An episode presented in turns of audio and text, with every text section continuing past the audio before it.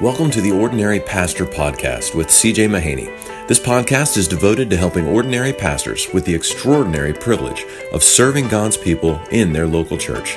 And now, here is CJ with your host, Mickey Connolly. Guys, welcome back to the Ordinary Pastor Podcast. We last month talked about preaching and the theology of preaching. If you missed it, I would encourage you strongly to go back and listen to it. But uh, today, have CJ and Jeff with me again and we want to talk about sermon preparation. But I want to begin with just kind of a broader question, and I want to, uh, CJ, you to start out on this one. How do you decide what to preach? You've been at this for a long time. You want to uh, have a, a, preaching diet in the church. How do you think that through? Yeah, that's a great question. Uh, well, for me, I want to begin with conversing with the elders of the church, talking to them about what books of the Bible uh, they recommend and why. I, I think, I, I, don't know who said this, but uh, someone said, you, you, don't get your sermons from your people, but you do get them with your people. Uh, and I think there's a lot of wisdom in that. So I, I want the decision about a book of the Bible to be from the pastoral team. I want to be able to say to the church that the, the, the, pastors have discussed, prayed, and, and we thought for these reasons this book would best serve our church in this next season of time.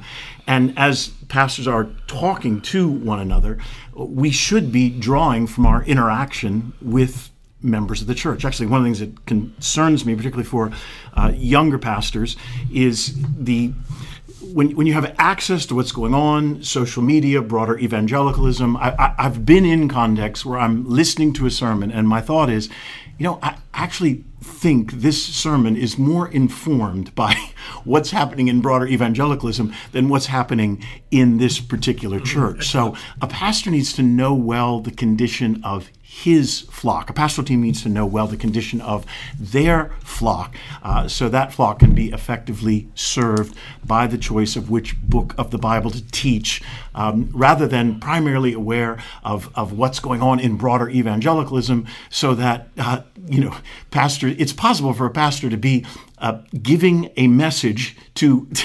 to people actually who aren't Don't present yet. No, that's exactly right.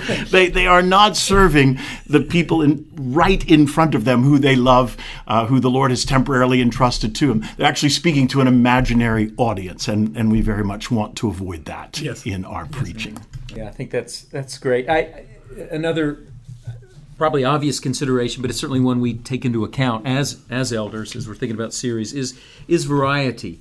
And, mm-hmm. and that's that's not a superficial consideration. That's not a pragmatic uh, consideration. It's just a recognition different different genres carry forth truth in different ways.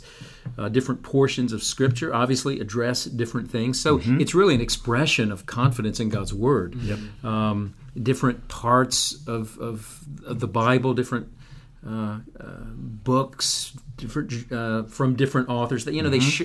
they sh- we're we're displaying for them God's saving works, which mm-hmm. find their yep. climax in the work of Christ. And so those different genres show us different dimensions of God's saving work. And so on a practical level, we we don't have sort of a slavish adherence to well we've got to do new testament then old testament then new testament then old testament but we do we are wanting to cover both testaments yep uh, with an accent on the new, uh, because right. there we see most clearly, most explicitly, uh, the uh, you know God's saving work in Christ in the gospel.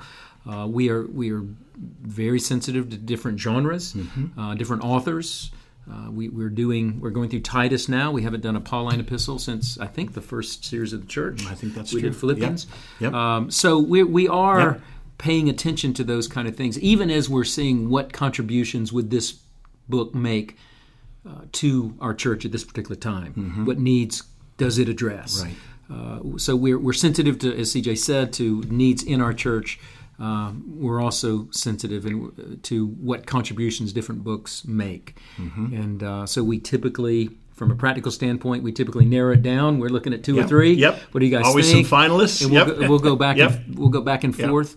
And it's just been wonderful to see the Lord lead us, and then in the midst of that series, to hear Yes. people say, "Oh, I'm loving James," Yes, or yes. "I'm, you know, I'm loving Yeah. uh, the First Gospel Peter. of Mark," Yes. or you know, Yeah. whatever it is, Yeah. and, and we just see Yes. uh, Oh. the wisdom of God, the faithfulness of God in leading us, Doesn't get any better than and that. uh, and the effect of God's word uh, upon His people. It's, Yes. it's what a what an adventure it is. Yep. Yes. Yeah, Wonderful. is. And then we what we've tried to do, and I think it has served our folks, is that in between uh, books of the Bible, we try to pepper throughout the year a study in Psalms. Yeah, that's a great And idea. Our goal is over a number of years to uh, preach from all 150. Yes. Yeah. So rather than staying in Yeah. Psalms for ten years, Yeah. yes. Yes. yeah. we're we're, we're Yes. knocking it out in uh, Yes. three week, four week Yes. increments, Yep. and uh, Yeah. that's been great. It has Yep. been. and even there, Served we're us well. looking as as pastors would. We're looking Yeah. at different kinds of psalms, Right. Uh, you know, laments and Thanksgiving Yep. psalms and so forth. So Yep. it's, it's great, been really great rich. idea. Let's Yes. move on. We'll let him say it here. Jeff, Yes. um, you had this little phrase that it just every time I'm preparing a sermon, it just is in my mind. Intended redemptive effect.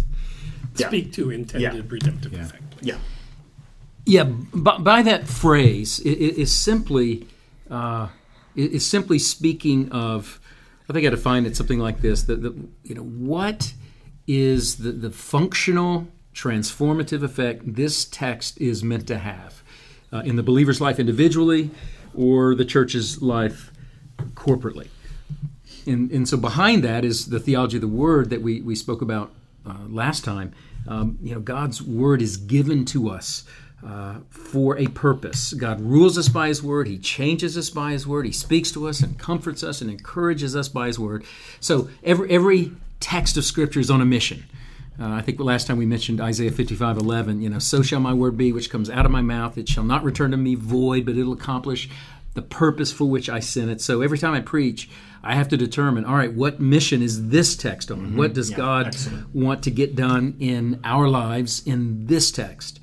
Um, so I we're all in the process of, of being shaped by God, God's word. I think also of Colossians 1.28, where Paul's talking about his ministry, and he says, Him we proclaim, warning everyone, teaching everyone with all wisdom, that we may present everyone mature in Christ. And so every week, you know, God's word is doing that. It's shaping, it's it's honing, it's transforming.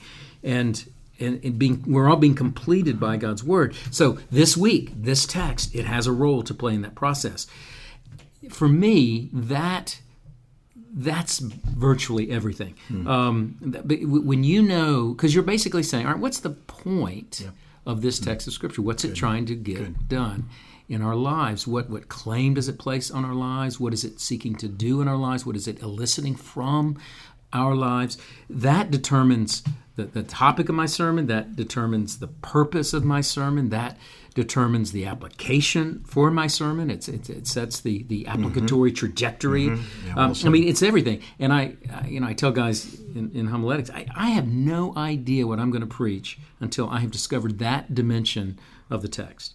Uh, and, and it focuses me. It, it keeps my sermons, and I think this is where we can be vulnerable. Uh, it keeps my sermons from being just information.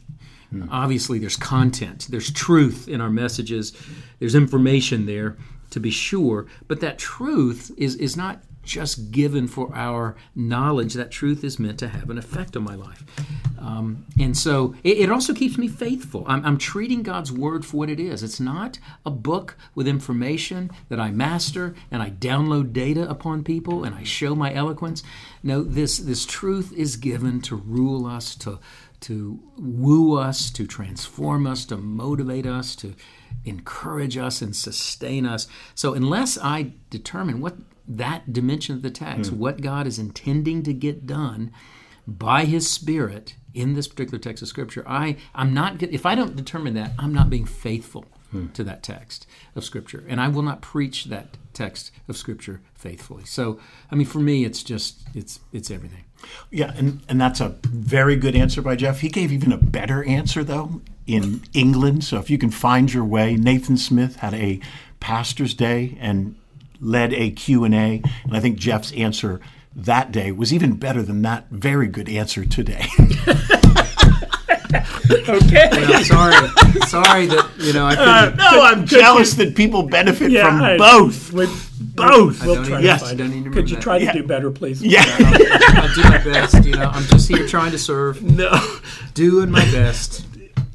Uh, that's great. Um, So you're, we're looking for the storyline of the Bible in the text in order to accurately and appropriately convey it to those we love. Yeah, we're we're lo- Accurate? we're we are we're Yep. locating that text in the Yeah, storyline of Scripture right. for sure. What role, what contribution is it making? I actually think uh, you're thinking of a different question. Is that right? why don't you ask Yeah. that? be- and then answer it yourself. to be honest, know, I, I think it might Let's just different. leave and let, he'll just ask and then answer his own I think it might be- I think it might I be a might different be question. thinking of a different question. Yeah. Oh, do you mean in England? Yes, Yeah, I think you may okay. be thinking of a different question. Okay. That Um, could be. Yeah, W- there. I, I, What was the question? I believe we were talking about um, appropriately cre- preaching Christ yes. from from the Bible, Yes. and we that has become because of the contribution of a number of wonderful men and writers and preachers that has become commonplace now among evangelicals. Preach Christ from the Scripture, uh, pr- you know, preaching Christ from every text of Scripture, gospel-centered preaching. Um, wonderful. How do you do it? Uh, it's it's often easier said than done, and it's often done inappropriately. Um, the old cliche was attributed to Spurgeon, although I'm not sure Spurgeon said it. You know, did not. preach the text or introduce the text and make a beeline for Christ. Um, the impulse behind that may be good, but the, the practice of that uh, can be done, it, it can be inappropriate, it can be wrong, it can distort text. We're trying to locate texts appropriately. And so, uh, what we were talking about there was, if I recall, we, yeah, there's different ways to do that. Different texts reveal Christ differently. Uh, different texts um, point us uh, to Christ differently. And so, for instance, there are some texts that uh, where uh, I, I sort of have two categories in my mind. S- Some texts make a or, or play a more redemptive historical role. In other words, they play a very specific role in the storyline of Scripture, in the unfolding drama of redemption that finds its culmination in Christ. And so, if I'm in, the Old Testament, maybe I'm in a narrative, maybe in the, the conquest or something like that, I have to understand all right, where in that unfolding narrative, in the storyline of Scripture, where does this text come? When I locate that and I see what God is doing there, uh, in the history, uh, then I can look up and say, all right, how do I get, you know, how does this text point me to the gospel? How does this text point me? Uh, what contribution is it making? Some texts have that redemptive historical role. Other texts don't so much move the storyline of Scripture forward. And those you might think of as having a redemptive theological role. And so those texts aren't so much uh, showing the unfolding purposes of God, but they, they show us the uh, dimensions of, of ourselves and the, the, the nature of mm-hmm. God mm-hmm. Mm-hmm. and the nature of ourselves that that show why the gospel or how the gospel impinges upon those things. And so we might have a text that, that reveals the holiness of God. Well, the holiness of God is, is that which requires the cross, or we may, you know, have some Old Testament narrative that is just, you know, it just shows you know, horrific effects of sin, and you think, what, what do I do with this? This is just a disgusting story. Well, uh, it shows the depths of our human depravity that calls for the cross, for instance. Uh, or maybe we see a text that speaks of the mercy of God or the love of God, and all those things. All of those things find their greatest expression in the gospel. And so there, we're not so much. It's not so much moving the story forward that culminates in Christ, but it's showing those kind of the. I think I heard someone say this one time. Sort of the raw materials of the gospel.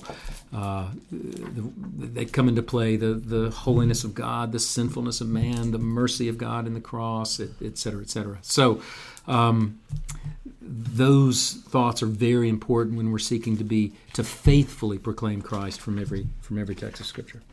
Yeah, Packer said that if the expositor finds himself out of sight of Calvary, that shows he's lost his way. So we want there to be, depending on the text, uh, the appropriate sighting from the text, but we are not imposing on the text a sighting that isn't present in the text. Yes. So a, a, a, pastor isn't isn't a magician, and, and people shouldn't be left thinking, "Oh, how did he do that?" Um, and I, I can't improve personally on what Bryan Chapell wrote in his fine fine book Christ Centered Preaching. He said, in its context, every passage possesses one or more of four redemptive foci. Every text is predictive of the work of Christ, preparatory for the work of Christ, reflective of the work of Christ, and or resultant of the work of Christ. That's on page 170 or 275 of that fine book. Excellent. Oh, excellent. Uh, Jeff, you've um, made rightly a, a, big deal of proposition statements, which has a lot to do with finding the intended effect and speak to the importance of proposition statements. And how do you typically think them through? Come up do you get them at the beginning? Do you get them at the end? Speak to that a little bit. Yeah it's it's something that you see in all homiletics textbooks you know the big idea in haddon robinson's text um, Stott's text speaks of this. Chapell's text speaks of this. You know, the, the idea is just simply being able to to crystallize in, in a statement uh, that uh, the the the, the thrust of a text, its its content and claim, um, what the text is saying and how it's meant to affect us, or what the text is saying and what we're supposed to do in response. Um, and and so I, I, do think it is something that uh, is is incredibly important. Uh, if we don't whether we give a proposition statement in that form every single time or not, I think the exercise of of forcing us to to extract from this text what is it saying what is it trying to get done in our lives what's its claim uh, how do we respond uh, the, you know those dimensions of the text and being able to to isolate those if, if you can't do that if you can't do that succinctly then i would question how well you really understand the text or how well you're able to articulate uh, the point of that text so I make guys do it in, in homiletics courses, and more often than not, I am doing it too. It's not something I mm-hmm. tell guys in class to do, and I don't do, uh, because you, you want. We have to realize one one of the one of the things that that uh, that I don't want to call it a technique. That particular tool does it honors the fact that we're operating we're not operating in preaching. We're not operating in a written environment. We're not operating in a visual environment. We're operating in an oral environment. We're for our listeners an oral environment. They're listening, and so they haven't spent. Mm. 20 hours in sermon prep. Uh, they're not looking at mm-hmm. our notes. They're they're they're happy to be there. Mm-hmm. Um, maybe they're happy that you know they found both of their children's shoes on the way from Sunday school to the meeting. Um, you know they're they're just they're just there. Uh, they, they're they're, they're leaning forward. You know, they they love God. They're wanting to hear God's word, but, they, but you know they're not engaged in the text like we are. And so we want to make the truth of God's word as accessible as possible. Something like a proposition statement does that. It makes the truth. It's a moment. It's mm. supposed to be a moment where mm. not where people are are furling their eyebrows, thinking, "Hmm, what does that mean?" It's it's the moment where it's just the truth just becomes crystal clear. It's like, ah, I get that. Yes, okay. That that that that's compelling, that has to do with me, uh, this is relevant for me. If we're able to present that, uh, it, it, can, it can really bring uh, not only help to people in grasping mm. the point of attacks, but it also helps us in, in, crystallizing and focusing uh, the, the point of the text for us. Yeah. Let me just add in relation to what we were talking about just previous. What, what we want is those we have the privilege to serve to be awakening on Sunday and coming to the gathering, anticipating that no matter where we find ourselves in Scripture, there will be the appropriate sighting of that hill called Calvary. No matter how obscure the text seems to be, uh, they have that anticipation in their hearts that we are going to be appropriately proclaiming the gospel from that passage uh, to their hearts, and they can anticipate that each and every Sunday. Yeah, amen. Yeah. Um, all right, Jeff, one more just quick practical on a proposition, and then we'll pick this up next time. When do you generally do you do you try to think of that right at the very beginning of your prep, at the end of your prep? Yeah, I, i am. I am. Sorry. I mean, from the moment I'm, I know what text I'm preaching from. I'm already thinking about that. Okay. Um, now I will do my text work mm-hmm. as sort of a first step, but I, I get out a sheet of paper and I've got I draw about five columns on it. It's just a little habit I've gotten into. And one of those columns has has over it IRE, that intended redemptive effect, slash prop. And so I'm all I start jotting down ideas. What is this text trying to get done? What's its point? And then I might start formulating proposition statements. And I might write down before I'm through, I might write down 10 of them or 15 of them. And because it takes me, because I, I want to shave off extraneous words. I want that to be distilled. I, I might write one down and say, okay, that's not it, but there's a phrase here, or that word, I'm going to use that word. That word works, that phrase works. So I, I start at the very beginning. And when I'm interpreting a text, from, from, from the moment I'm, I'm doing my exegesis, I'm already thinking towards that. Um, although you know my final arrival of it is going to be you know it may come a little later. I will say this though. I'm typically not for me other people may do this differently but i'm not I, am not developing my sermon. I'm certainly not writing out my detailed notes until i have that. Okay. because that sets the trajectory for everything else i'm doing yeah. and i want everything else i'm saying to be subordinate to that if that really is the main idea of the text yes. uh, what i don't want it to become is one of many main ideas in the text. And so I, I, want to make sure that the development of the sermon is subordinate to that. It's it's arguing for it, or it's supporting it, or it's showing dimensions of it, and so forth. So it's it governs the the, the rest of my sermon prep. Yeah. So, so getting it early. Go, yeah, govern. That's a good word. Yep. Governs your prep, and it and it kind of forces you uh, on along a wise line. Excellent. And if oh, you're well on your way, our pastors attend the homiletics class one and two, this is what they will learn in an unhurried way and in detail, and it will serve them in their sermon prep. Amen. Yes, it will. All right, gentlemen, thank you for listening, and we're going to pick up this theme of sermon preparation next month.